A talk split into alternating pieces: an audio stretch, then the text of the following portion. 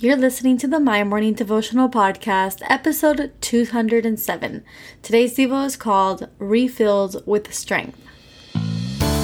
Hey, I'm Alison Elizabeth, a faith filled, coffee obsessed baker from Miami, Florida. As my dreams widened and my to do list got longer, I found it harder to find devotional time. After seeing many people struggle to do the same, I set out to produce a five minute daily dose of heaven. This is the My Morning Devotional Podcast.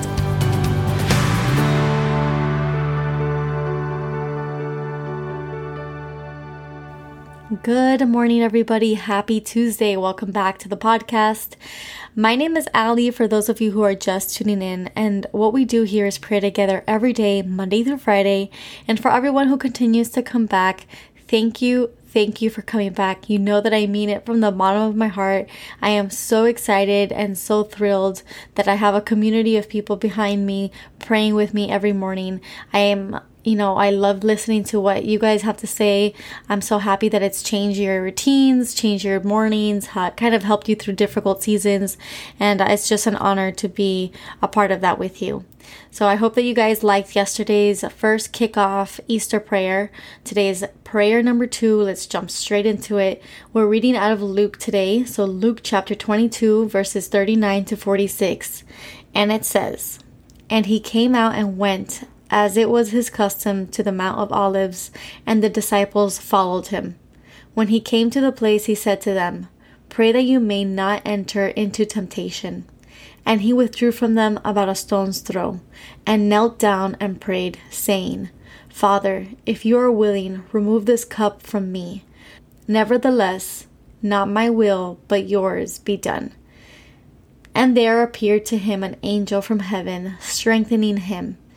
And being in agony, he prayed more earnestly, and his sweat became like great drops of blood falling onto the ground.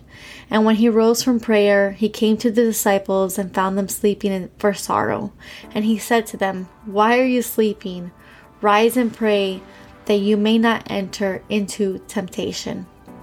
And like I mentioned, here we are, second prayer for Easter, and we're looking at Jesus praying right before he was arrested. Here he is asking God if there was any way around what he was called to do. He says it right there Father, if you are willing, remove this cup from me. Nevertheless, not my will, but yours be done. And I really love that he used the words, if you are willing. I labeled today's Devo refilled with strength because of the verse that kind of follows after he was done praying. It says that when he was done praying, an angel appeared to him and strengthened him. You know, he knew that even though he didn't want to go through with it, it was never up to him if he can get out of it. He knew in this moment that the only way around it was if God Himself gave him another option. And truthfully, he knew there was no other option. So God sent him an angel to strengthen him. And it reminds me of all of the times that we pray for ways around what we've been called to do. It's, you know, very easy to want to run away from what we've been called to do. It's it's kind of coming out of our comfort zone. So we'd rather be in our comfort zone. Right? How many times are we faced with something that we don't want to do? How many times is it easier to just give into temptation than to do what God has called us to do? Think about little day-to-day choices we make. It's easier for us to give into the foods we shouldn't eat than to go for a run. It's easier to go to brunch than it is to wake up early and serve at church. It's easier for us to make plans to go to the beach than to serve our city. All of our choices seem so minuscule compared to what Jesus was asking, yet we fail all the time. The task before him was heavy, yet he followed through with it so graciously. Our only takeaway today is to reflect on how he prayed. He prayed a normal prayer, one that we pray every day God, if there was any other way, please show me. A lot of the times, there's an easy way out of our calling, but every time He sends us strength, just like He sent this angel. So, if there's anything that you can take away from this passage, it's that in your moments of prayer, you will always come out stronger than when you went in. Take the time to pray over your choices. Try not to fall into temptation, just like he was asking the disciples. Lean into what you've been called to do. Fulfill your calling.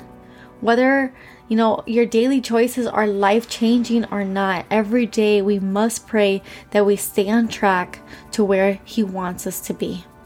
So, the prayer for today Jesus, help us pray as you did. Give us the courage to pray every day. Fill us with your strength. Lead us in the right direction. Let us learn from you, Lord. Thank you for teaching us how to pray. Thank you for being the man that you were and the father, friend, and confident that you are. We thank you for the opportunity to grow deeper with you each day. It is in your holy name that we pray for today. We ask that you bless the day ahead of us. We ask that you bless the week ahead of us. With everything in us, we pray Amen and Amen. So there you have it, your five minute daily dose of heaven. Thank you for tuning in today. I pray these devotionals empower you to take on your day.